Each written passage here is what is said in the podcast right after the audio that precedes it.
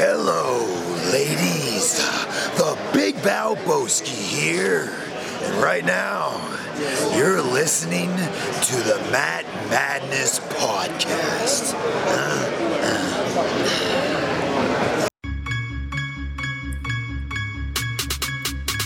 They talking all of this madness, talking all of this madness, talking all of this madness. They talking all of this. Hello, everybody, and welcome back to the Matt Madness Wrestling Podcast. I am your host, Ron Pashery Jr. With me this week, at least for the time being, we may have uh, a couple other co hosts joining us at some point throughout the night. Uh, but is my good friend, Mr. Wednesday Night Live. We call him Alo. The ladies call him Balo. Uh, just got back from Hollywood to watch his LA Lakers. Aaron, how was the trip? It was beautiful. Uh, oh, by the way, I forgot to tell you. Um, for my seat, you saw I had good. I had pretty Mm-hmm. good seats. I, I think I'm almost positive it was him, but it all came full circle because I believe I, I saw the guy who brought Power Rangers to America. really? Yeah, walking out, walking out the exit. Because because I sat where I sat was like the celebrities have to walk over there to get to their seats and leave. Oh yeah. So yeah. so I'm like, where the hell do I know this guy from? I'm like, that I think that's him. Now, but- do you do you know his name or no? Yeah, Haim Saban. And like, what level of certainty are you? Like, what percent? I'm like 95 percent sure it was him. So that's pretty certain. Yeah, because he has he has a unique look. Like nobody looks like him. I'm just going to put a name on it, and then I was just scrolling through Instagram. I was like, oh my god, I think it was him. What would you say But, to uh, him if if you had run into him? I don't know. He's a dickhead, but I don't know. So so maybe nothing. Yeah, nothing at all. okay. Well, then I, I guess it's good you didn't cross paths with him. Oh yeah, yeah, yeah. He's a he's a selfish prick, but from what I hear, but um, other than that, uh, food was good. We talked about Roscoe's and chicken and waffles overrated. It's just Mm-hmm. a California staple. Um, wigs galore, as you can ex- as you can imagine.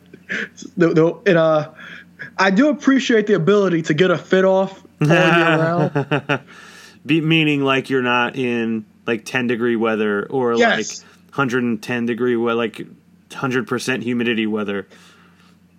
Yeah, like you can you can wear flops all year round out there. Well, I'll tell you what, it's on the short list of places I would really much rather live than Delaware County, Pennsylvania. But yeah, it was it was a good time. Like everybody's beautiful people out there. It's a good time. Like I told you guys, I was outside for ten minutes out the hotel, and I saw a, a police chase down. It's interesting. They caught the guy at the strip mall, which was fun. And, and Angel, she doesn't know how to like beat because she's country, so she doesn't know like to mind her business. So mm-hmm. Angel's like going following the cops to see his face and stuff. She's acting like like white people act. yes. Like, oh, let, let's get let's get into this. Let's see what's Yes. going on. yes, yeah. So I was like, Angel, get away from him. Like, stop, stop that. But it, it was a good time. I'll, I would go back definitely for a game or um, an event that's going on. But I did enjoy myself. Maybe an NBA Finals game Yes, between the Philadelphia 76ers and Los Angeles Lakers. Go coast to coast. Hey, you never know. It it it doesn't seem that unrealistic. It doesn't. that that could be what happens. Uh, and maybe we'll get to that a little bit at some point during this show. But uh, I know we uh, we came into this week with the the the goal of doing a top ten wrestlers of the decade show. We were all going to do our own list. I have my list. I know you have yours. Uh, before we get into that, actually, you know what? I was going to get into something else first, but I guess we might as well just start this off we could each give our number 10 wrestler. So, who is your number 10 wrestler of the decade? Pat, I'm sorry, but uh, I'm still deciding. I, like ten is not enough. I can make an argument for a lot of people, and the thing with these lists are, it's over a decade, and a lot of these guys they hit all the major promotions, so they have a, like a big body of work. And during this show, you'll see the glaring issue in WWE, and I'll bring it up. So I think I'll think I think I'm gonna keep my number ten at what it is. So my number ten, even though I know we're all tired of him, is Dolph Ziggler. Okay. So, granted, this is a decade, 10, 2010 to 20 to, to to now. So, Dolph Ziggler basically he he's always that great hand, and we've been we've been around for a third of the decade, and he's had some highs and he's definitely had some lows. But even before we started the show, he had a lot of highs. You know, multiple time world champion, multiple time intercontinental champion. He's known as that great hand to put guys over. He's actually had meaningful storylines, and he's been a, he's been a constant in WWE. And some of the moments you could talk about the whole the, the, the feud with the Miz, his run as the Intercontinental Champion in late 2014, uh, winning Survivor Series, getting rid of the Authority for a few weeks.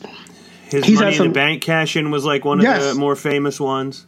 Yeah, and the and the and he was one of the guys that the crowd really resonated towards because I'm sure we'll get down into this later because the the format of WWE how they did business started to change around that time, and Dolph Ziggler was one of those guys that the crowd actually cheered for, and he's had a lot of the biggest moments in WWE throughout the decade. So my number ten, I, I, I said I've been going back and forth with it all day. I've wanted to get him on my list, and I'll stick to it. So num- my number ten is Dolph Ziggler. Yeah, I think it's a good choice. A lot of his highs were, a lot of his highest highs were before we started this show, uh, and a lot of them were before I was really watching again. Uh, so my list now, I had 15 names that I was like, these are the 15 people that I'm truly considering. So I had to like knock off five of them to get down to 10, which was tough.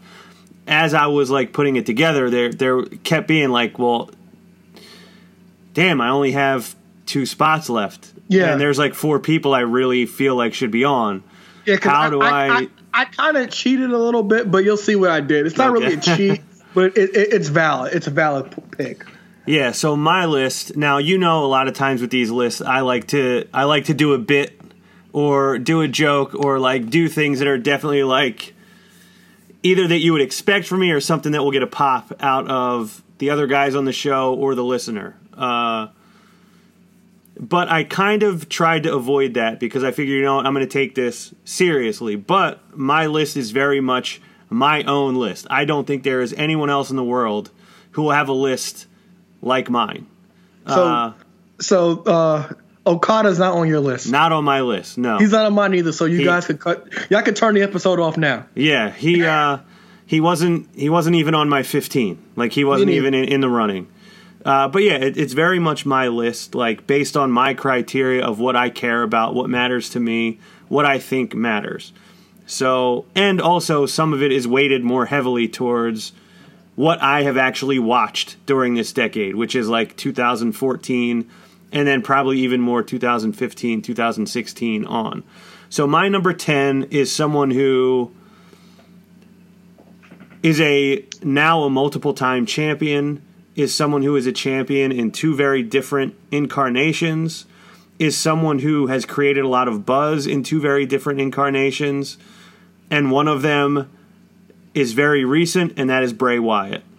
Really? Bray Wyatt is my number 10 because I feel like his character when he first came up out of NXT was so unique, was so interesting. Uh, he was a heel, but people wanted to cheer for him. I felt like the Wyatt family was such like a cool faction. And while he probably didn't reach the heights that a lot of us thought he could or wished that he would, like I none of that was his own fault. And the fact that he could come back after basically being written off as like this guy's done like nobody will ever buy into this guy again for him to come back as with the firefly funhouse and with the fiend character like to me the the level that he got to with the fiend like that whole series with the funhouse and meeting the fiend and seeing the fiend first appear I don't know that there's anything that's happened in the last two years that has gotten people so universally excited. So for that, I make him number 10. And part of why I did officially put him number 10 on the list today was that I saw that he did become the Universal Champion. So he's now a two time world champion in WWE. I believe he held the WWE Championship and now the Universal Championship. And we'll talk a little bit about that at some point in the show, but that is my my number 10. So we're we're pretty different on our number 10s. Like you almost can't get too much different than those two guys. Yeah, because I, I thought about Bray, but I was but I was just like, he. I, I couldn't think of how many highs he had, but I know he had a bunch of a bunch of lows. But he, he did cross my mind. But even in like my other five of my other five, he just I, I- I just could I couldn't do it. but like but like you said, it's the success now is so much predicated on your writing, especially in this decade. Yeah, like I, I, I'm trying not to to take away from anyone based on the material they're given, because none of them really have input, and what input they have is probably not really. They probably don't really have the input that they think they have, or they're being told that they have. Uh, so before we move on to our number nine, so a big part of this show now every week is talking about ratings. It's like it is the late nineties again this. and ratings across the board are like borderline embarrassing for for almost all parties involved. Now, part of me wants to say almost like wrestling now is so overexposed that the people who like kind of are into it are now like, all right, I'm done. Yeah, Like I I honestly and I hate to say this, I wasn't even interested in watching AEW this week. I wanted to try to watch it today and I just didn't end up with time. I opted to watch two episodes of Total Divas instead. oh, you caught up. I did. I was I, uh, I, I was actually watching Jersey Shore Family Vacation because my supervisor he he looks like the situation and we give him a hard time about. He looks like a cross between situation and Colt Cabana. Wow, that's a Yeah. really interesting combo. Yeah, so uh, Does that mean he's co- more of like a chunky situation? He's not. Okay. So, no, he's not. He, I I say he favors more Colt Cabana, but none of my coworkers know who Colt Cabana is. But they, so they make the situation joke. But he looks spot on like Colt Cabana. so, uh, my coworker Paul, he always asks me, "Have I watched it?" And what must I say? You might have to watch this. This is yeah, good stuff. It's that good? This is good stuff.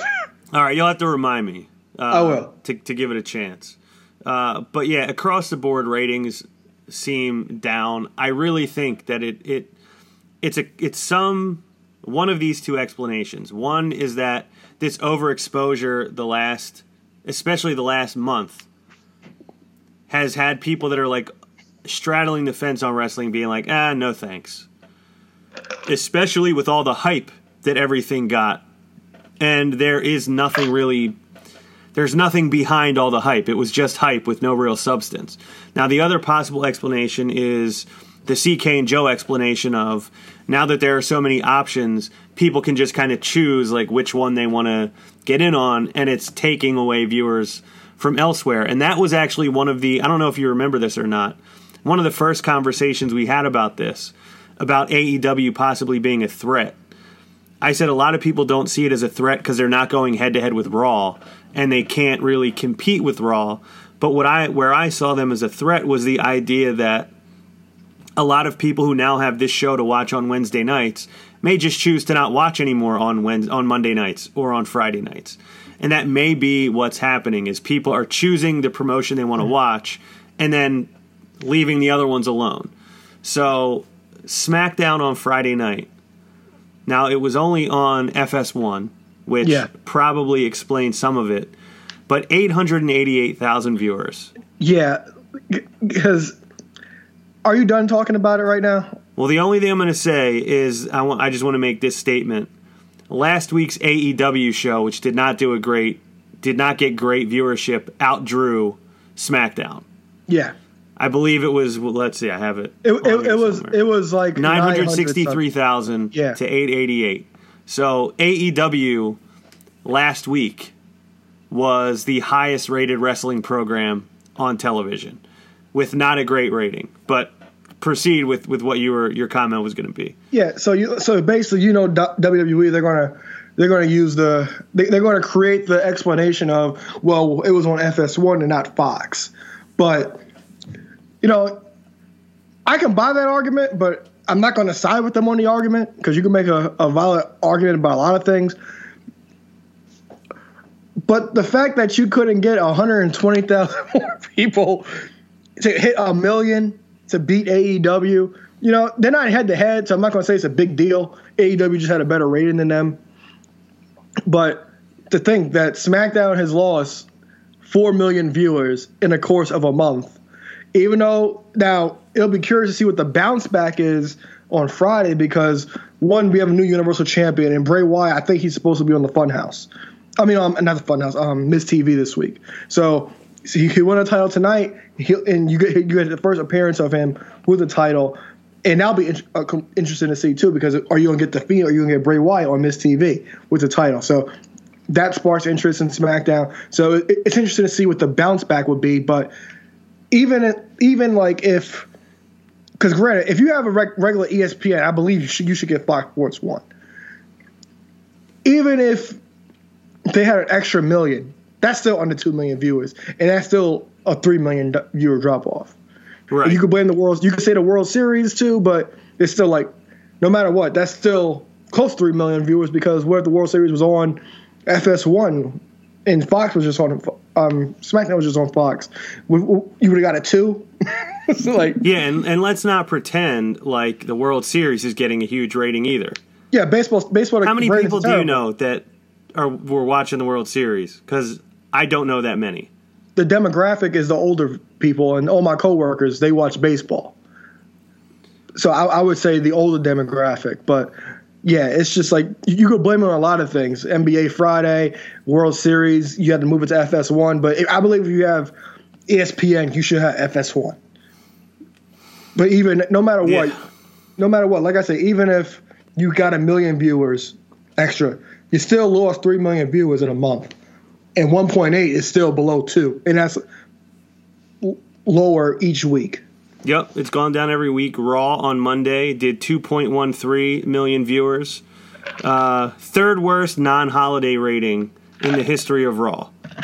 So, any any excuse you could make for why SmackDown's ratings were so bad, to me, you're losing the argument already with how poor Raw's ratings were on Monday. Like, it is Yeah. clear that people don't care. People are not interested. WWE is not doing anything to make people feel the need to tune in. Uh, they're just not. There's there's no reason to get excited about that show every week. You you you can skip it for a month and tune in on that fifth week and probably don't feel like you, you missed anything. You probably don't feel lost Yeah, because because it's the I- same thing. Because I was away in LA and I was just like scrolling through Instagram. I'm like, look, I'm not watching this shit. So that's why I text you guys the next day. I'm not watching this. Uh, I was in the same boat with you with AEW. Like I watched some of it, and same thing with NXT. I was just scrolling through. I wasn't really like uh, interpreting or anything. I was just like watching it to watch it. But I was in the same boat as you, and like when I saw this, like, look, I have nothing to say. And what the hell's Bob main eventing for? Who thinks this is a good idea?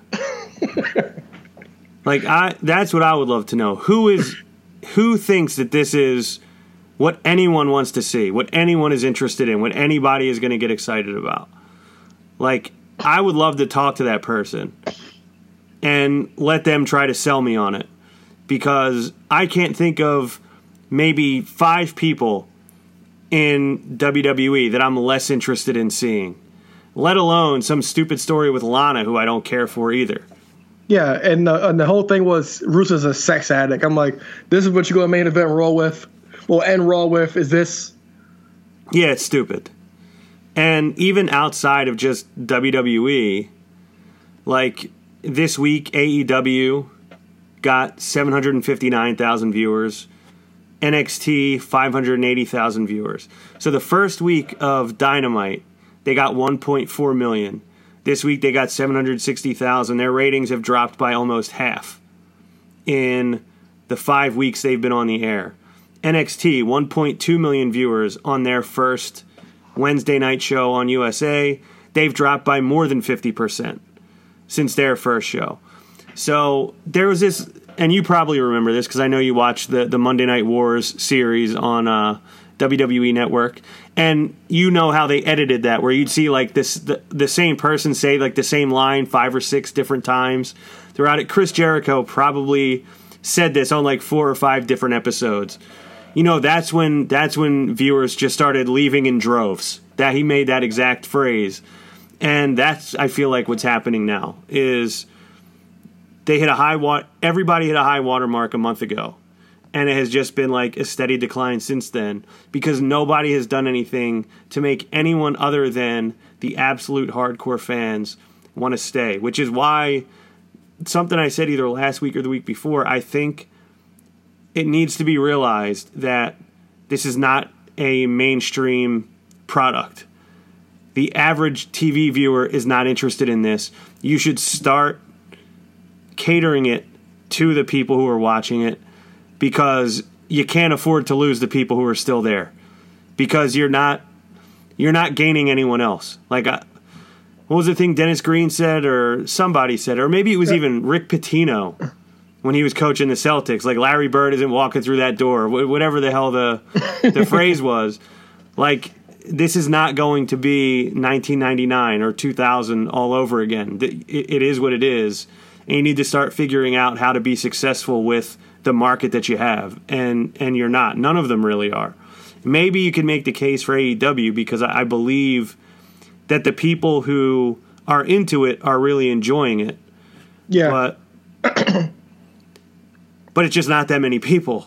Yeah, and about that. Um, I remember we talked about the whole Bruce Pritchard and Eric Bischoff thing a few weeks ago. So I have listened to a few episodes of Bischoff's podcast. Now, I've learned nothing about what Bischoff uses talent, mm-hmm. and that was my point about a point when I took my position on Bruce Pritchard taking taking uh, his place. Yeah. But Bish, Bischoff, I'm into like I'm I'm into it of with everything he's talking about about the business of it because you know you know that, that that gets that gets me. So he talked about when Ted Turner gave him Nitro and wanted to make it two hours that he had to see what WWE wasn't doing and the and the demographic that they weren't getting and try to get those people. Now, grant WWE is for the kids and the kids do rule. Kids trump all but one reason WCW took off right away is because it got all those mature viewers, and and we talked about AEW too. Like AEW, just the wrestling doesn't you know grab me. It doesn't grab you either. We need a little bit more. The wrestling's fine, but we need more to grab onto it. But you just say that everybody watching AEW seems to be enjoying it, and they don't have a problem. And they're and as long as they're enjoying it, but it's just the the amount of wrestling fans is just so low. Yeah, like if you think about it, even if you were to say that nobody is watching both shows, like let's just say everyone who watches one show is not watching anything else. So every viewer that is tracked is a unique viewer. So you look at Monday night, 2.1 million people watched wrestling. Wednesday night, you had 760,000, so that gets you to what? Like roughly 2.9 million people. Then NXT had roughly 600,000. That gets you to 3.5 million people watched wrestling. Uh, Friday night, 888,000. So that puts you, we'll say 900,000. That gets you to what? What did I say? It was 3.5. That gets you to like 4.4 million people watched wrestling. You got to cut that in half because it's probably people watching right. shows. So, so like this is my point. Even if you act like every viewer yeah. was completely unique, it's 4.4 million people watched and we all we all know wasn't 4.4 million unique viewers. Yeah. It probably even the best case scenario, there's probably a million people that watched all of it. Yeah. Or maybe not a million, but you know what I mean, like that watched more than one thing. The first SmackDown on Fox had more viewers than the total number of viewers that watched all of those shows last week. Yeah. Like that that should tell you something. Like I, I don't know if anyone's going to be writing about wrestling being back ever again or wrestling being cool ever again because I, I just don't think it is and I don't I don't know what it would take to get it there but whatever it will take nobody is doing it clearly nobody's doing it um, nope. So before we move on from this I guess we'll we'll go to who was your number nine wrestler of the last decade? so my number nine is I went with Cody. Um, the reason I went with Cody early in the decade, I was a big fan of Cody. He was the Intercontinental Champion on SmackDown. One of the, the best things happening on SmackDown because SmackDown was really the B show. No, they didn't, they didn't really care. Mark Henry was the world champion. Had a bunch of mid card guys, but Cody kind of, as Macho Man would say, he was the cream of the crop. Mm-hmm. and prep prep wasn't a Cody guy. I was all in on Cody. You know, like I said, the ring work isn't always the most important thing to me. So when Cody he he he was the heel feuding with Randy Orton, came back with he had the um the disfigured Cody Rhodes angle with Rey Mysterio. I thought it was great how he would put put paper bags over people's heads and use his mask as a weapon. And even um when he did the storyline with the Shield, and he got with Dustin, and they had those great matches with the Shield, and their tag his tag team work with Dustin, fantastic. And then he had that, that Stardust thing, and then he was stagnant. And then a few years later, he actually he gets his finally gets his release, joins Bullet Club, and a lot of people doubted him. And even when Cody first joined Bullet Club, I was like, why? Why is he joining Bullet Club? Even it's a smart move, but like, why? Like, how is it? How is this happening right now, and why? But it turned out to be the best thing for him. And he became like the hottest thing in wrestling, and he became the NWA champion, the ROH champion, um, former R, six, ROH six man tag team champion. He had a huge impact with on on the third we've been doing third of the year we've been doing this Yeah. show, and he's also like we just talked about AEW, even though wrestling isn't what it was in the two, late '90s and 2000s, but he's been a big part of this whole entire decade, and he's helped change the business. So Cody's my number nine. Uh, I thought about Cody, but he didn't make my my list of 15. My number 9 is actually Becky Lynch. And my main reason for that is I feel like she is the first woman to kind of actually compete with the men and not as like in in the way Sable did or people like that where they they did it with like sex appeal or whatever. She did it with her her wrestling and her character, like her mi- her work on on the microphone, her work in the ring, and the character that she developed, her work on social media. So I feel like she deserves to be recognized as one of the 10 best wrestlers of the decade because she has done something that I don't believe any other woman has done. And so, and especially because she is someone I don't think any of us saw as the one to be able to do it. Like I know I figured Sasha was the one who who would be able to do it. A lot of people thought Charlotte Flair, well Ashley Flair would be able to do it. A lot of people thought Ronda Rousey would do it, and while she got some notoriety, she was not really on the level of where Becky Lynch is, where she is truly viewed as like maybe the the best that they have in WWE. And she's like right on par with anyone else in any other promotion as far as how big she's gotten. And came out of nowhere, but it has lasted a really long time now. So Yeah. for that, like it's not like it was oh this fluke 3 weeks that she got over and it kind of died off. There were times when it dipped a little bit, but she always got it back. So that is my number 9. I actually thought about putting her a little higher, but there's just so many other good names to put in there, but I thought that she deserved to be recognized. I didn't think anybody else would have her in there, so that is why she is my number nine. And oh, good, I'm still trying to work this list right. So yeah. well, I'll go with my number eight next. okay. Uh, and my number eight is Kevin Owens slash Kevin Steen. Reason being, one. Now, while I was not a big ROH guy at the at his time there, and I was not following his work before he got to NXT, I am very aware that he had this like legendary independent career. He had this legendary feud with, you know, Sami Zayn before getting to NXT. And I think that's something that deserves to be mentioned that he did have such a following before getting on a major platform. And then I think you have to look at like I feel like now maybe I'm wrong about this or maybe it's just because it happened to coincide when, when with when I started getting back into it and started getting on board with NXT. But to me, he was like the first like high level, like big time NXT champion. Like that's when when I think of him, that's what I think about. Like he was the champion in NXT, where it was like, oh, NXT is like a real thing, and he's the champion, and a lot of people recognize that he's a big deal. And then that led to him getting that feud with John Cena and him beating John Cena. And while he also has had a lot of highs and lows, I feel like the stuff he did before WWE is probably like on par with anyone else who had a high level indie career. The stuff he did in NXT, I feel like was on par with anyone that's had a great NXT career. And his highs have been arguably as high as just about anyone in the time he's been on the main roster. So, for those reasons, I think he's he warrants a place in the top 10. Yeah, his WWE main roster career hasn't always been great, but I just think his entire body of work throughout the decade, there are not many people that can match what he's accomplished.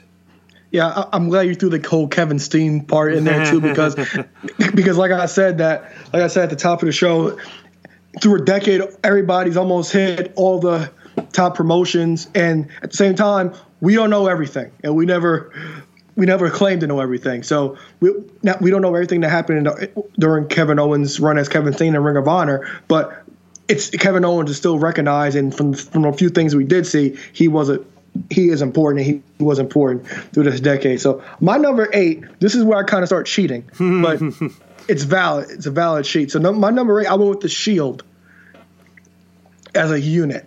So the Shield. It's talk. So with the Shield, they the way they debuted, I, I feel was perfect. Um, there was mystery. There was mystery behind it, and it it was quote unquote CM Punk's idea, but it was a, it was complete mystery behind it, and the way the crowd actually got behind these guys because it was different. Like even when they would shoot the promos in the camera without the WWE logo, it was a small touch, but it was still a big deal because it looked like they actually took over the show.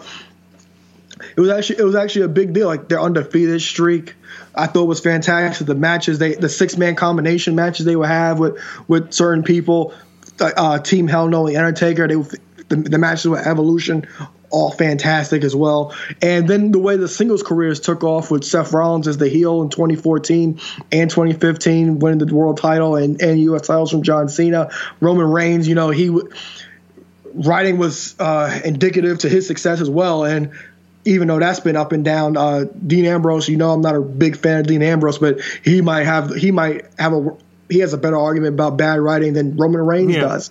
and so he's like, I'm not I'm no Dean Ambrose guy as a singles, but in the Shield, I was all for it. And they've been a staple for eight years now. And as much as we've had enjoyment from these guys, that's also a problem because they've been in the same spot for eight years and nothing else new is happening. Same thing with Dolph Ziggler being my number 10. Same spot for all these years. You're seeing the same thing. So I went with the Shield for I went I went with the Shield for my number eight because they were when you think about the, this past decade, you can't think about this decade without saying the Shield. Yeah, so I'm kind of glad that you put them in there because. So I actually left off one tag team that I wanted to put on there because I just felt like my individuals, I wanted them all to get on there, and then there was one tag team slash faction that I didn't put on there, so I might as well just tell you who they are. The Young Bucks I was going to put on because of a lot of the stuff you said about Cody, like the influence they've had on this like current trend that has happened. And the fact that they were like one of those teams or like one of those some of that talent that like outside of WWE that was causing a huge stir like even 5 6 years ago where people were talking about them people were wearing their t-shirts and but I kept them off and the New Day was the other one that I kept off and there was a thought of each of the shield members for me but I don't have anyone on the shield on my list so I'm glad that you brought them up as a faction because now they at least are all represented on the show for the past decade. Um, do you want to talk a little bit about the Fiend winning the championship today? I haven't seen it. Or do you want to jump right into our number sevens? we could jump into number seven because I haven't seen anything. Uh, okay, so my number seven is Jay Lethal uh, because, I, I mean, really simply, one, he's been around for so long and he's been doing great things for so long. And I don't even know if some of the stuff I'm about to mention was even from this decade, but like the stuff he did as Black Machismo, the stuff he did with Ric Flair, you know, impersonating Ric Flair, the runs he had as the TV champion in Ring of Honor, his runs as the Ring of Honor world champion, and the fact that he kind of has become like the standard bearer for Ring of Honor. Like he is like I don't want to say the Michael Jordan of that promotion, but that's kind of what he is. Like he's the face of it. He is the guy that has been the mainstay there. And I, to me, that that's a big deal when you are like almost like AJ Styles was with uh, with TNA. Like he was the face of TNA. He was the franchise. That's kind of what Jay Lethal is for Ring of Honor. Now, I'm, I'll, i promise you, I have not paid any attention to Ring of Honor in the last couple years. So I believe I it. So I don't know if that's still the case that he's like the face or he's like their their like biggest guy. But I know for a while he was. He has been loyal to them.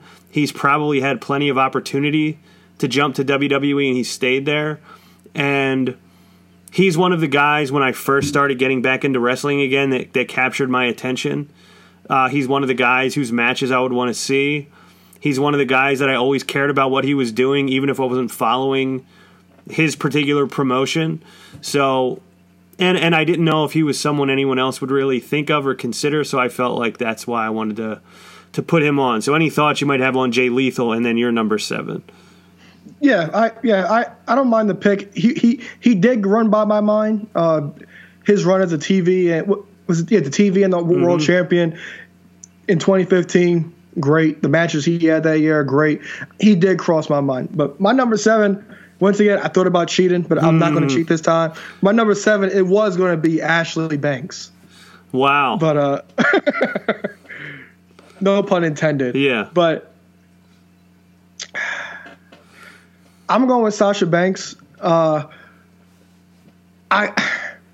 Like I said, I've been trying to work this list, and I'm trying to work Charlotte and Ashley in here but you would appreciate if I didn't work Ashley. I would very much appreciate it. but like, I don't think she'd Charlotte, be on my overrated list for the decade.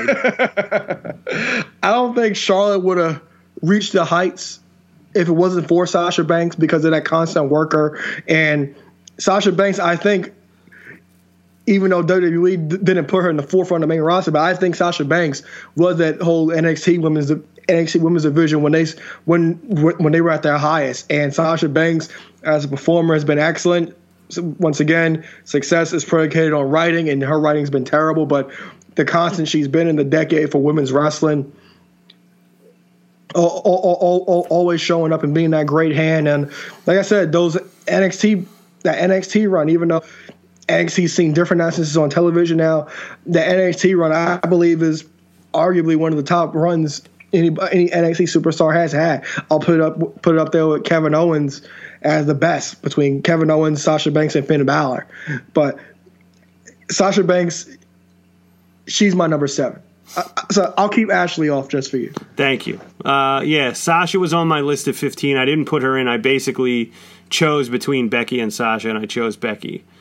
But yeah, Sasha Banks, we've talked about this a lot. Almost every woman on that roster's best matches or like if you think of their best match or their most important match, it came in the ring with Sasha. You had Sasha, yeah, her women's championship reign felt like the like it was very important. Felt like a big deal. Felt like it mattered more so than anyone else's. Like Asuka may have had the quote unquote most dominant uh, title reign. Maybe Shayna Baszler has that claim now. Uh, Bayley had a really long run, but none of those title reigns felt as meaningful as Sasha's seven month reign did. Uh, even her losing the title felt like a bigger deal than almost anyone else's title reign. Like her match at the first takeover Brooklyn with Bayley. I mean, arguably the greatest women's match of all time. Uh, now there have been some that have competed with it over the years, and I'm sure plenty of people would put some of the matches from the last two years above it. But that match then followed by their Iron Man match, which was another big deal. Like she, once you kind of lose and go to the main roster, you're supposed to be done. But they actually had her come back because they kind of wanted to squeeze a little more juice from that orange, and and it like warranted it.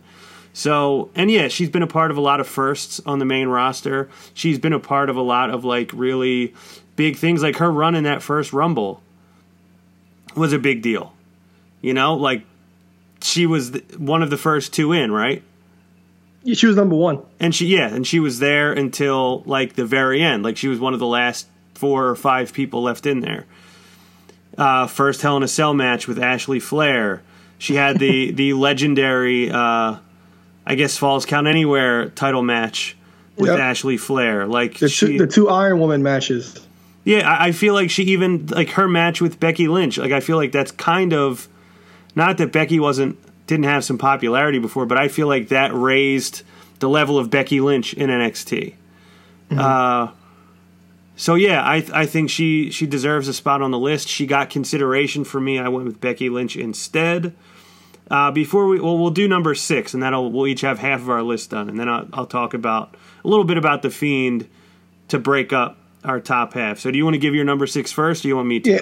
Yeah, I'll go. I'll give my number six. Uh, once again, I, I went with a unit, and I went with the elite Kenny Omega and the Young Bucks.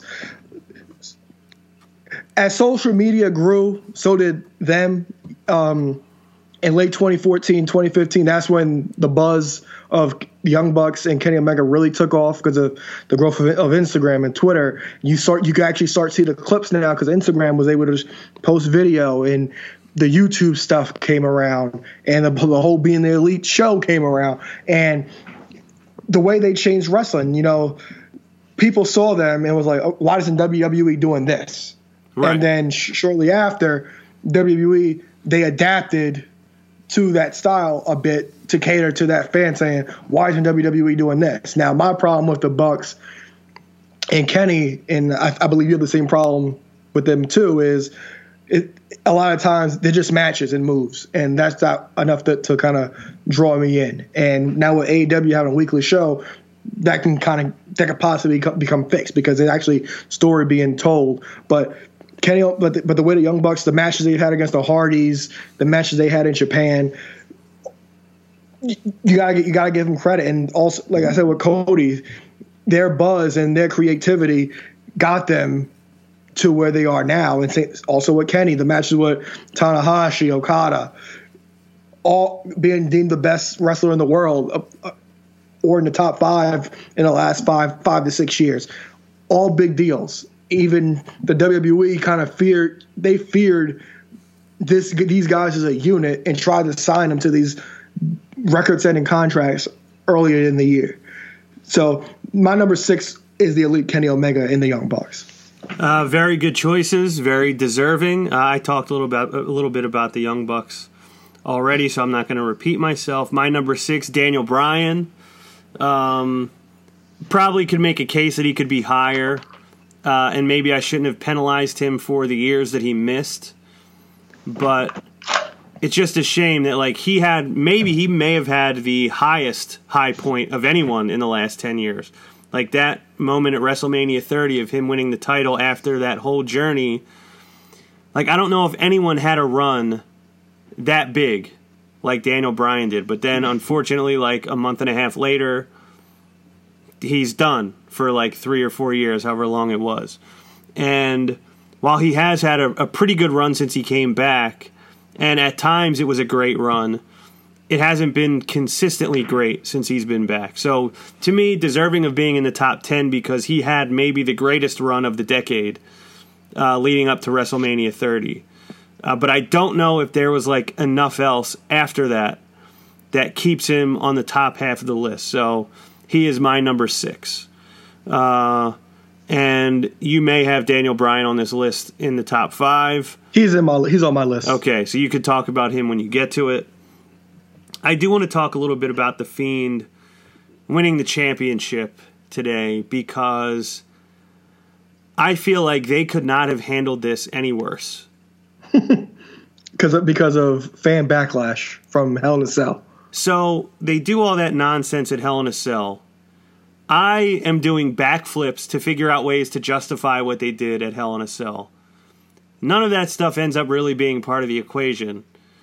Then on this show, that to me, now maybe this is just my bias, but like because I don't care about it at all, but I feel like you have him win this title on maybe a show that your average WWE fan is the least interested in.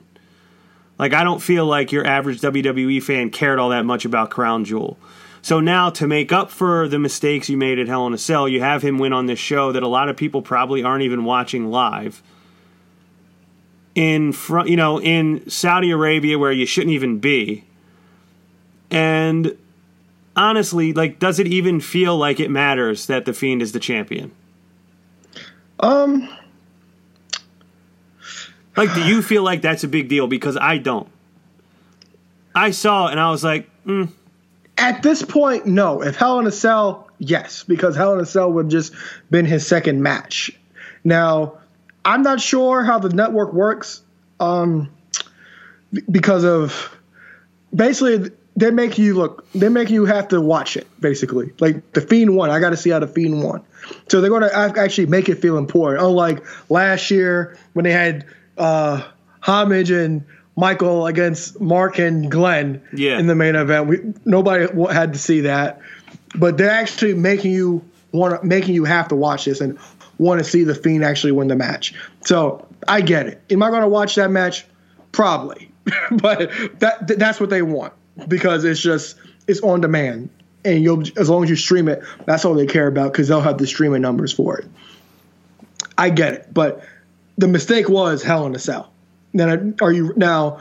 My thing is, if like I don't know what the hell they're doing, is because remember I said at the draft I thought they were going to drop it, and it appeared to me that they were going to drop it because Bray got drafted to SmackDown. Now I'm not sure if that means Bray Wyatt Funhouse is on SmackDown and the Fiends on Raw or whatever, but they'll they'll make something up to, to get Bray the Fiend on Raw, whatever. But the mistake was at Hell in a Cell, and now they're just rectifying a mistake.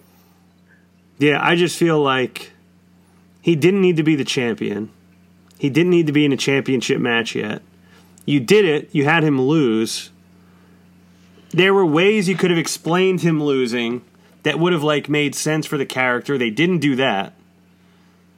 Now you it just feels like they're like, "Oh well, we messed up, so let's just make him the champion now." And it feels very hollow to me and meaningless, which is a shame. And I you know that me more than just about anyone like was interested in the fiend and excited about the fiend and now i'm at the point where like i just don't care that much like i'm not i don't feel right now like oh i need to i need to tune into smackdown tomorrow to see what happens oh i need to tune in to raw on monday to see what happens it feels very empty to me which is a shame that like i feel like they mishandled this thing so much they took something that had so much potential and made me not care about it. Now I don't know if that's like the popular feeling. I don't know if that's how everyone feels. Maybe most people are still interested in it. It doesn't feel that way to me. And I shouldn't be surprised because it's kind of what they do with everything. Uh, is is run it into the ground. So yeah, I, I, I was honestly like even when I saw it I wasn't even excited. I was more disappointed. Like you could have done something so much better with this. And I feel like I feel bad for for Bray. Like the a level of passion he had for this, the level of creativity and the level of effort he put into this. For now, like he probably knows that this is not as interesting to people as it was a month ago. And to me that really sucks and that's a shame. Uh, and I don't know what they're going to do with him as the champion. Like I have Neither no I. idea. I know I have no idea which direction they're going because I don't know if you saw, but NXT is going to be a part of Survivor Series this year. So I don't I don't know what direction they're going in at all. Yeah, I did not see that. Um, yeah, I have nothing else really to say about it, and I, I didn't. Congratulations to Natty and uh, Lacey Evans for being the first women's match in Saudi Arabia for whatever that means. Um, I don't know. Is there is there anything else that happened this week in the world of wrestling that needs to be talked about? Um, no, SCU won the tag AEW tag titles. Which I think That's was a good it. choice, Yeah, like a very smart choice. Jericho wore a horrible blazer but pulled it off. hmm of course. Other than that, that's about it. All right. Well, yeah, I know I have nothing to talk about, so. Well, I'll give. Well, actually, give your number five. I'll give mine, and then we'll talk about something else for a little bit, and then we'll finish off our list. So, who is your number five? Uh, my number five is CM Punk. Okay. starts starts off the decade with the Straight Edge Society, real real underrated stuff because he was just in limbo for about a year and a half into the year. So that that stuff was all great. Also, everybody think when think about CM Punk, think about the pipe bomb. Um, a lot of people still to this day are like, was this real? Like, did they did they script this for him or or or what? Like, this is how he felt, feels or what? You know, a lot of people still have these questions today. And from what from what I've seen on from what I've seen and and Red, including Eric, like that actually got him back into wrestling. I know a lot of times a lot of people that got back into wrestling, and then I believe with Money in Bank, Money in the Bank 2011, Punk wasn't signed until the day of. So, and then that whole storyline about him, quote unquote, walking out the com- walking out of the company as the champion, taking it to all over the, all the other promotions. You know that that that that that was a flop, and mm-hmm. we may get to that before the end of the year. That whole thing was a flop. Mm-hmm. But and it got to the point where WWE, WWE they didn't know how to handle him. You know, they fed they fed him the homage, they fed him to the Miz and Truth, and Punk, when he did win the title and resign, he did kind of change the landscape of wrestling because it was once again that smaller guy and the worker being the best, being the best champion, being the being the being the champion. You know, he had the matches with um, Daniel Bryan and his when he was the champion that everybody loved. Um, he fought The Rock, which everybody hated. That the, mm-hmm. how how The Rock beat him. The matches with John Cena all were excellent. Some of his best works. John Cena by far his his greatest rival and adversary. And then all of a sudden he's gone, and because because he was unhappy, he took his ball and went home. He, he did what he had to do, and too little too gone too soon for me. Um, but I, I do think he did. Well, even though I say that, I think he did a lot in that time span in that in those uh, four and a half years. But you know, CM Punk, you know, we still a lot of people still want him back in WWE. I think his time has passed. I don't think he'll be much of a big deal in the long run for WWE if they actually got him to come back. But CM Punk, he's my number five of the decade. He was on my list of 15. I didn't put him in my top 10, mostly just because he missed the entire second half of the decade. I can't take away from what he accomplished in the first half, but that's why I didn't put him in. And again, I, I figured, I honestly figured like you, Eck, and Prep would probably all have him in in your top five. So I felt like it was no harm for me to to represent some other people. My number five. Oh, but sorry to cut you off. oh yeah. I'm still mad at WWE for not bringing back the ice cream bars. yeah, me too. They should have. They still the, should. There's time. Not, I know there is time because those things were delicious. It's not an over exaggeration. No, I love those. I love those bars when I was a kid. Uh, my number five, uh, and this one may be controversial. The Bellas. Really? Yes, because and my reason being the length of time that they were there the length of time that they were arguably among probably the handful of most popular things in WWE. The fact that their work in reality television helped garner an audience among women, I assume like pretty high among like the LGBTQ community that probably was not there before them. Like there are a lot of people I know like like guys I know who started getting back into wrestling as adults because their wives were watching Total Divas. Or because their wives were into the Bellas and they wanted to watch Raw, and it's like, oh, now I'm watching it again. So to me, like I feel like they deserve it because I, I think there's no denying their level of popularity. There's no denying the amount of merchandise they sold. There's no denying the level of like young girl fans, grown women fans that they brought into WWE that had never been there before and the fact that they could probably show up tomorrow and the ratings would go up. like if, if they announced tonight the Bellas are going to be on SmackDown tomorrow, I promise you their ratings would probably go up by at least a few hundred thousand. And I don't know how many people you could say that about. you picked the Bellas mm-hmm. on your list. I did. Yeah, I can't. I can't really argue that pick because I remember when they when they first left, and then they came back in 2013 was like, what the hell they're back for? Like, I just their initial run. I didn't really think they brought anything to television.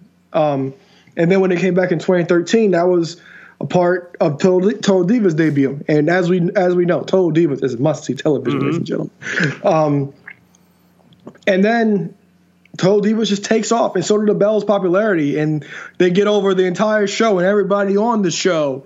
And as much as we say about WWE, how much we give them a hard time, the Bellas is one thing they did right. And I can't. And the Bellas, Nikki Bella, the longest reigning Divas champion in history, for that belt got taken off, taken off TV. But you can't deny the success of the Bellas throughout the decade, and the Bellas good pick. Well, thank you. Yeah, I, I like I said, I assume it probably wouldn't be the most popular pick, and it would be probably controversial to a lot of people. But a big part of like the TV show in the business of wrestling is having people care about it and watch it. And I think more than most, the people that liked them cared about them and wanted to watch them. And there are a lot of people who probably would start watching again if they came back. Um, yeah, and uh, yeah, and to all you uh, wrestling purists out there the Bella twins did start the women's revolution. yeah, so that actually that was another part of my point. Was like you could talk about the four horsewomen all you want, but the popularity of the Bellas and like the fan base they helped cultivate are probably what caused like a lot of that audience there for the four horsewomen to capitalize on. Like I don't know if they would have had the success that they had without the Bellas kind of like mining that ground first. You know, so to me, I thought they were worthy of of top five status because yeah. of, because of the reasons that, that I that I stated. Yeah, great um, points. So transitioning from the Bellas into Total Divas, I said I, I chose to watch I watch. haven't watched. So I chose to watch the last two episodes instead of watching AEW this week. And it's interesting to me how much better they are at telling stories that make you give a shit on this crappy reality TV show, how much better they are at this than they are on their actual weekly like TV program where it's supposed to be about storytelling. Like you I said this a couple weeks ago, it made me care more about Sonya Deville in 3 weeks of Total Divas than 3 plus years on NXT and the main oh, definitely. roster. Definitely. Did. Like I look at her figure in a different way now. I'm like, I actually like you. Exactly. And she mentioned on last week's episode that she's only 25, which I was blown away that she was that young. Oh yeah. like how much time she has left to still like grow and get better is crazy to me. Um, so I don't want to spoil anything for you. Go that ahead. I think, that I think you'll care about. But so one thing I'll say, the Iconics, I believe, may have debuted. Yeah, I, I did see they they were on the show this week. And I can't tell you how much I love that they are not what I thought they were. Like they got invited to Naomi's girls trip to to Pensacola, Florida, and they were not into drinking, they were not into partying, and they actually left really? and went home. Yeah, I love really? that they were just like, you know what, this is too much for us. We're just gonna go home. Yeah, I was like, oh my, I figured they would be like wild. They were not at all. loved it that they were the exact opposite of what I expected. I thought they were going to be wasted and loving every minute of it and all they wanted to do was like they were like halfway through their first night out and they were like talking about how they just wanted to go back home because they were tired. I was like, "Oh my god, this is amazing." Uh, so that I loved. Um, we had Carmella. One of her storylines was that Truth wanted her to feature on his next song. I saw that part. So oh, I heard. I saw the clip. Yeah, and which she struggled with, and she said something like she she flopped when he first brought her into the studio, and Truth basically said he was going to have Naomi do it instead, and. Naomi talked to Carmella, and Carmella was like, "Yeah, you know, like I just feel like it got thrown at me that day. I wasn't ready for it." And then she ended up going in the studio and and laying down the track and did whatever it was R-Truth needed her to do on that song. And she said something like when they showed her walking out of the studio, like basically all you need is like a little bit of like preparation, confidence, hard work, and auto tune, and you could do anything. and it's like how true is that though? Like how many times is it like I could it's funny, there were two things that happened on this past episode that like I directly related to. So that one, the idea of like confidence, hard work, preparation, I could draw a straight line right to that with my running a 5K this year, which is like something that I prepared for for months. It's something I tried to do last year and failed at, and actually accomplished it this year because I worked really hard, because my hard work, you know, made my confidence grow. Because, well, I didn't have auto tune uh, to get through a 5K, but like those things are like very true. Like you're obviously going to perform better at something if you're confident that you can do it, if you work hard, if you're prepared for it. And it was like, wow, like that's such an important and true message that I think a lot of people don't realize or just take for granted. And the other one was Nia Jax was trying to learn how to do something off the top rope for WrestleMania. And two things that came out of that. One was that she basically admitted that the thing that happened with her accidentally punching Becky Lynch in the face, like, made her question herself and like her ability in the ring and like shattered her confidence. The other thing was she was having knee pain for like the whole year and she was like struggling to do anything because of this knee pain.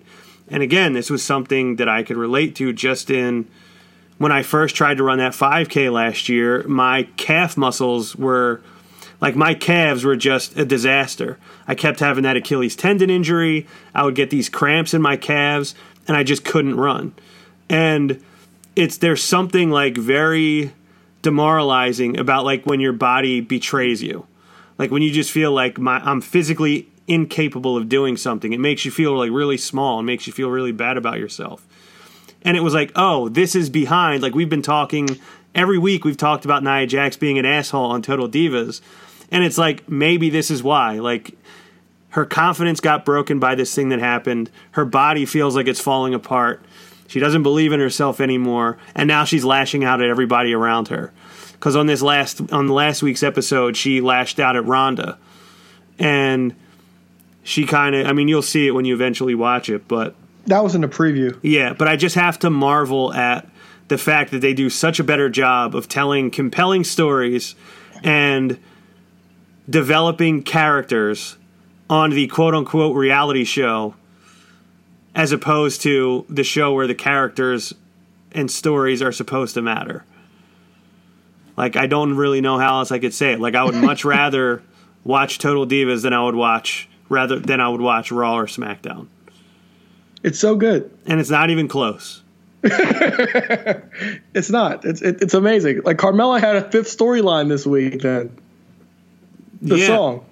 Yeah, a song. She had her her Graves, like Graves taking her out on this like romantic day on the town where they had all these different stops along the way. Like it was their first time kind of really being out in public together.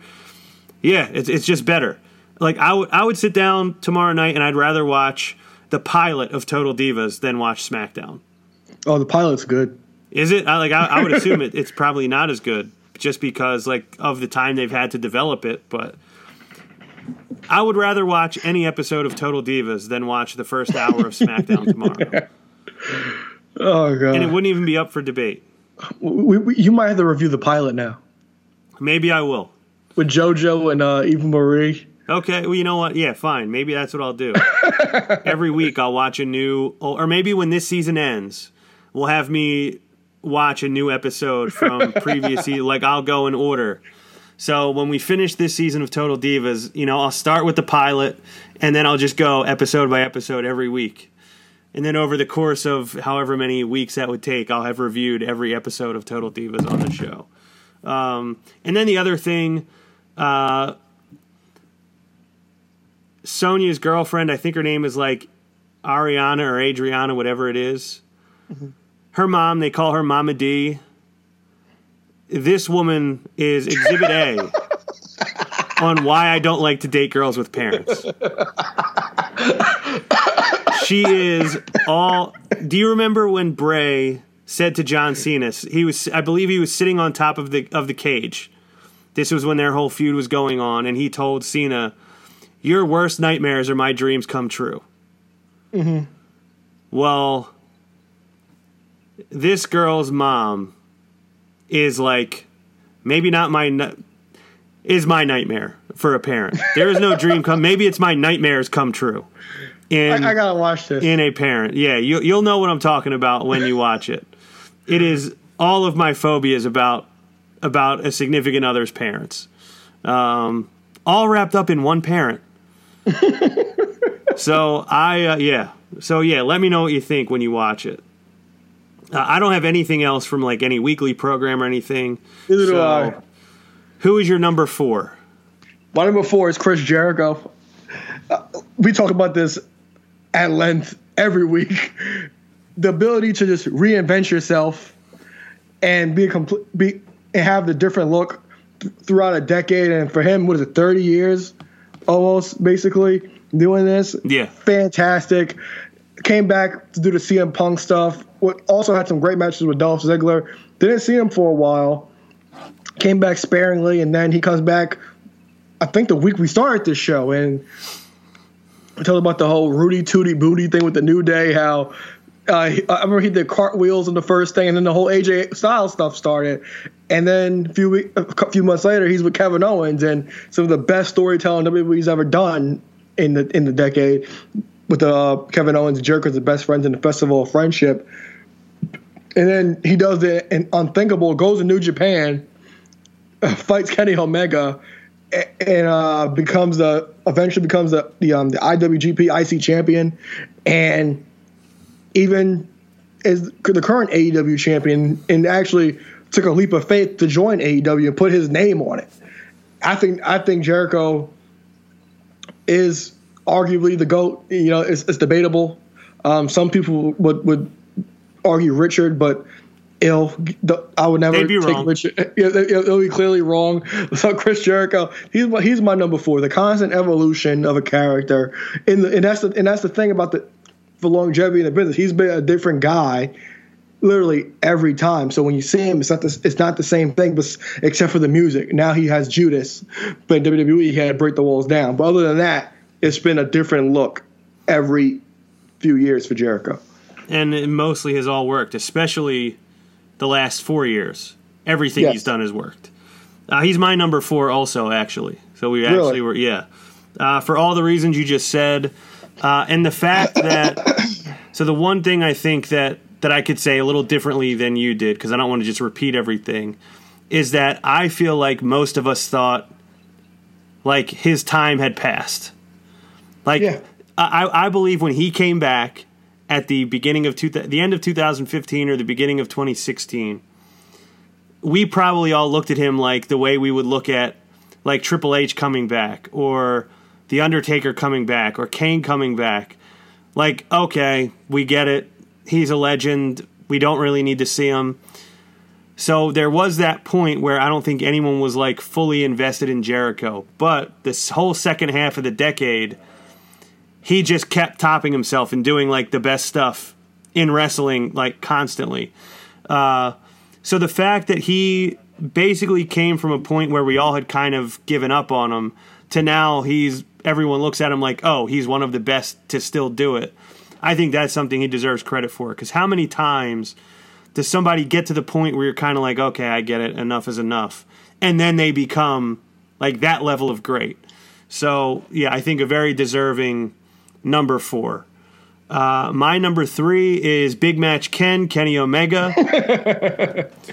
and mainly, like, the, the, the only thing I could really say is that, you know, he is, like, his style in the ring is very unique, is very different from anyone else. He had a run where, like, almost every match he had, the hardcore wrestling fans thought it was, like, the greatest match they had ever seen and not many people can say that. He just kept topping himself and having great matches with everyone that he faced. He had that great feud with Jericho. I think that like he in some ways he's probably overrated. I mean, I'm sorry, underrated by a lot of like the general wrestling fan because they probably were not invested so much in New Japan. But having watched all of those matches, having seen the way that he like blew up especially like immediately after AJ Styles left New Japan, like the way Kenny Omega just kind of took on that role, like that's a big deal to fill those shoes. And the way that he was having matches and doing things on the other side of the world that were being so widely recognized here. Uh, Yeah, I think he deserves to be number three. Definitely deserves to be in everyone's top 10. Um, my number two actually is AJ Styles. And that basically comes down to the fact that, like, the longevity. Oh, wait, wait, hold up. Mm-hmm. We skipped number three. Oh, Omega was my. Th- oh, you didn't do your three. I- I Omega went was three. my three. Okay, who was your three? My number three is John Cena. Okay.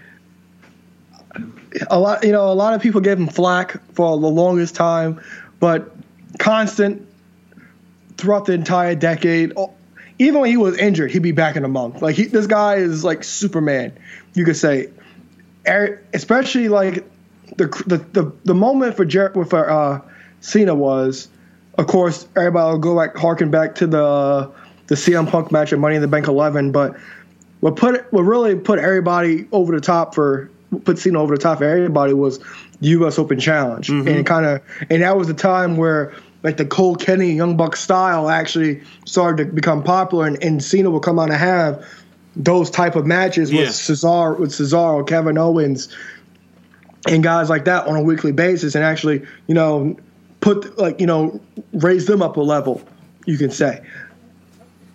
And Yeah, when a lot of these idiots were saying he was burying everyone, he was actually making all of those guys matter. Yeah, and, my one of my, my favorite quote of uh the decade. Who would have thought John Cena would have been the match of the night?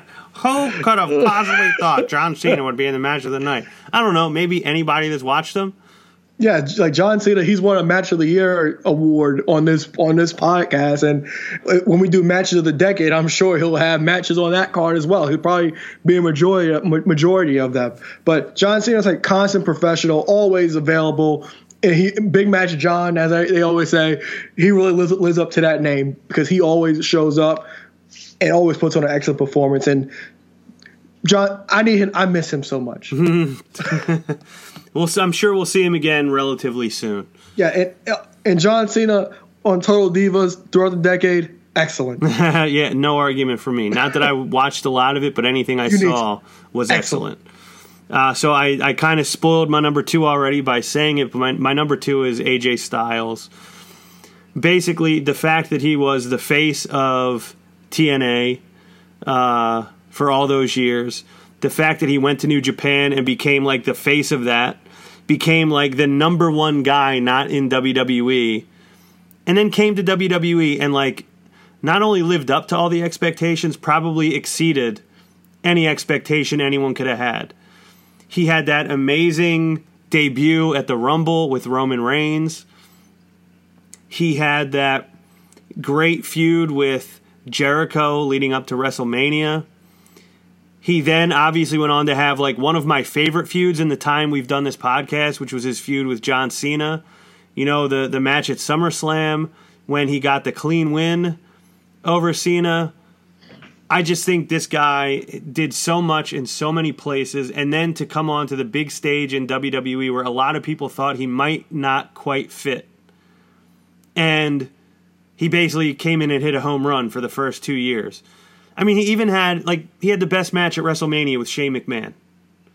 Who nobody would have thought that. Right. He he had that iconic shot at WrestleMania. I actually just the- saw it recently. The wind with the blowing wind in blowing. his hair. Like, come on. John Cena, my number two. I'm, I'm sorry, AJ Styles, my number two. Amazing worker in the ring. Uh, a guy who I th- I didn't expect much from as a talker, who became great during his feud with John Cena. Like some of my favorite promos were his promos on John Cena. He did great stuff with Randall Orton, who I hate. Like the guy is one of the greatest of all time, and to me, like I said, my number two guy of the decade. All right, so my number two, you had him lower than I did, but so my number two is Daniel Bryan. I don't know where to start with this guy. Uh, everything hit, you know, and when he first came in with the Nexus, you know, Michael Cole was as annoying as Cole was on commentary as a heel, he was integral in telling the whole Daniel Bryan story about how he's a dork and stuff. And Bryan, you know, that's really him, but he actually like lived up, played it off on television, and then he turned heel eventually, won the mm-hmm. world title, and was was paired with AJ Lee, and then she stands him up. At, well, oh, he loses the title to Sheamus, and you start getting that personality out of him. Then the team, the, the team Hell No stuff starts, and you see all this personality, and the Team Hell No skits, best of the decade. The only thing that would rival the Team Hell No skits is when Maryse and uh, Miz were John and Nikki on Total, Yes. on Total Divas or Bellas, whatever they were playing off of. And and then we get we go a couple then a year later he's on that incredible ride to the world title being that underdog and also like also changing how WWE did business but uh, with awarding the rewarding the worker and and the worker being at the top of the card and being world champion. Him CM Punk they had those matches in 2012 but 2013 2014 Daniel Bryan the yes the yes movement it took off. It was a phenomenon basically. You saw it everywhere in sports and then the injury happens but then everybody wanted him back so bad, and then he inevitably does return at WrestleMania last year.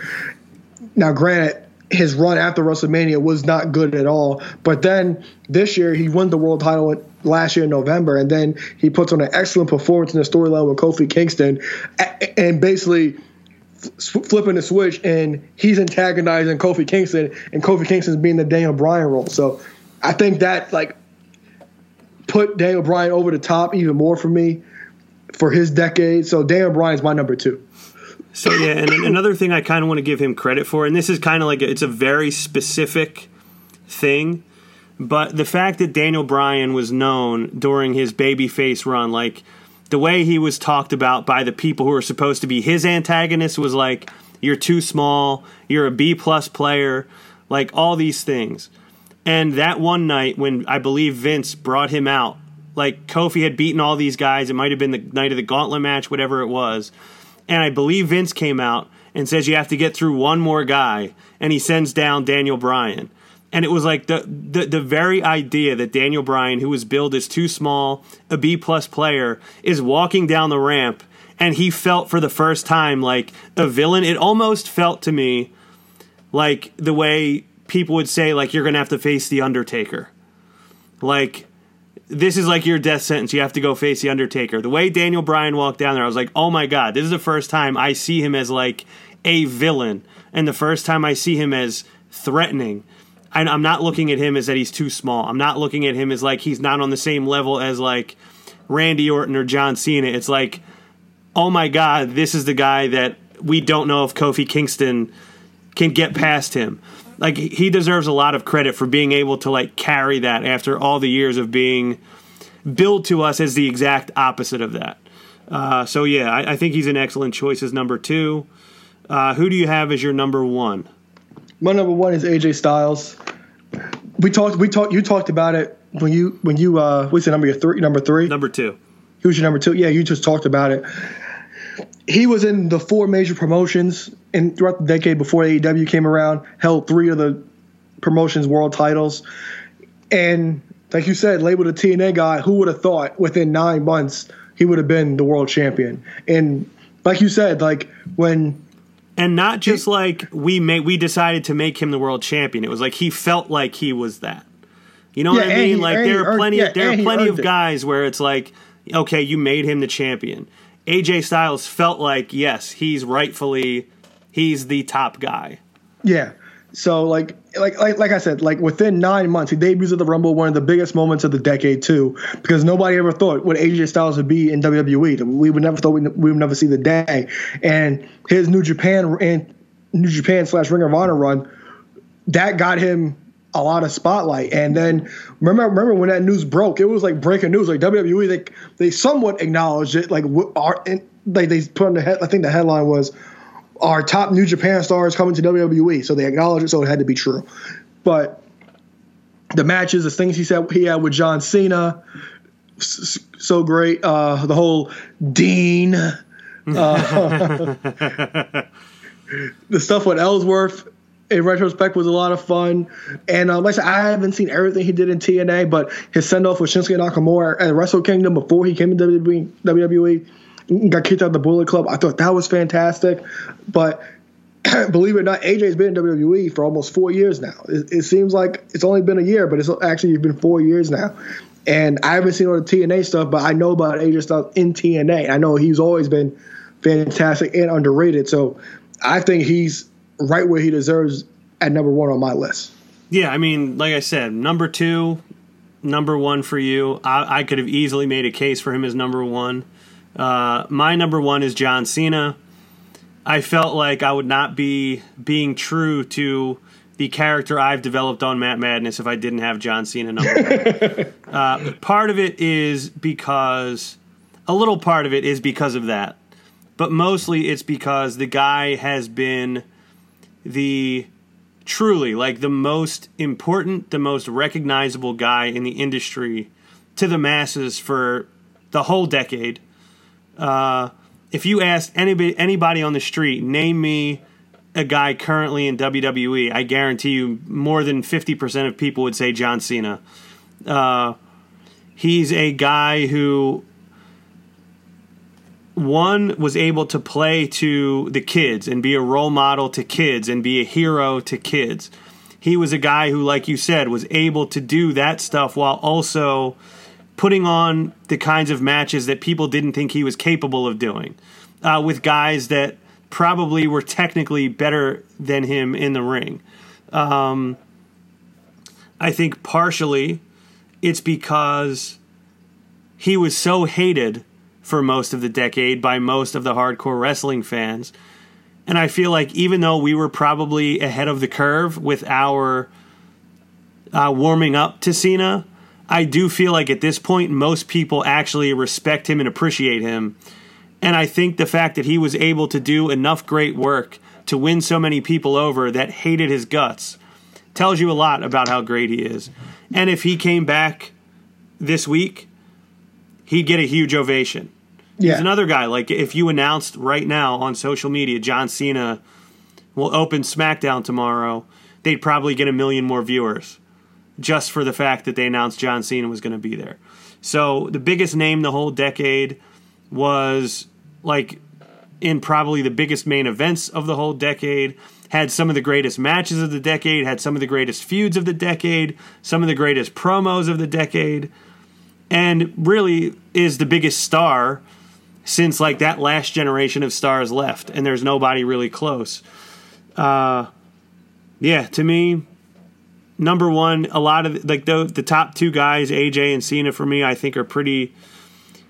For me, they're pretty interchangeable. I think Daniel Bryan, you know, a case could be made. He's right in the conversation, but I still would be curious what X top 10 of the decade would be. I'd be curious what Prep's top 10 of the decade would be, and I'd be curious what uh, Joey's top 10 of the decade would be. But let's just run down our list one more time because we did do this a little bit disjointedly so everybody has a clear picture of our top 10s. I'll start with mine. 10 Bray Wyatt, 9 Becky Lynch, 8 Kevin Owens, 7 Jay Lethal, 6 Daniel Bryan, 5 The Bellas, 4 Chris Jericho, 3 Kenny Omega, 2 AJ Styles, and 1 John Cena. And Alo, who was yours again? Uh, mine was number 10, Dolph Ziggler, 9, Cody, 8, The Shield, 7, Sasha Banks, 6, The Elite, Kenny Omega and the Young Bucks, 5, CM Punk, 4, Chris Jericho, 3, John Cena, 2, Daniel Bryan, number 1, AJ Styles. So, two pretty different lists with a couple that kind of intersected. Uh, next week, hopefully, we'll get lists from a couple other guys just out of my sheer curiosity. Hopefully, hopefully they have a list put together before they listen to ours because I don't want ours to like influence them to put somebody on that we didn't or take somebody off that we both had. Um, but anyway, any final thoughts, Alo? Yeah, um, I posed a question to Instagram, and uh, Donovan gave a response. His was KO, CM Punk, Roman Reigns, Seth Rollins, Bryan, Tyson Kidd, Del Rio, Cody, Cesaro, and Rusev. Um, also, uh, for my honorable mention, I really tried to fit the Miz in there.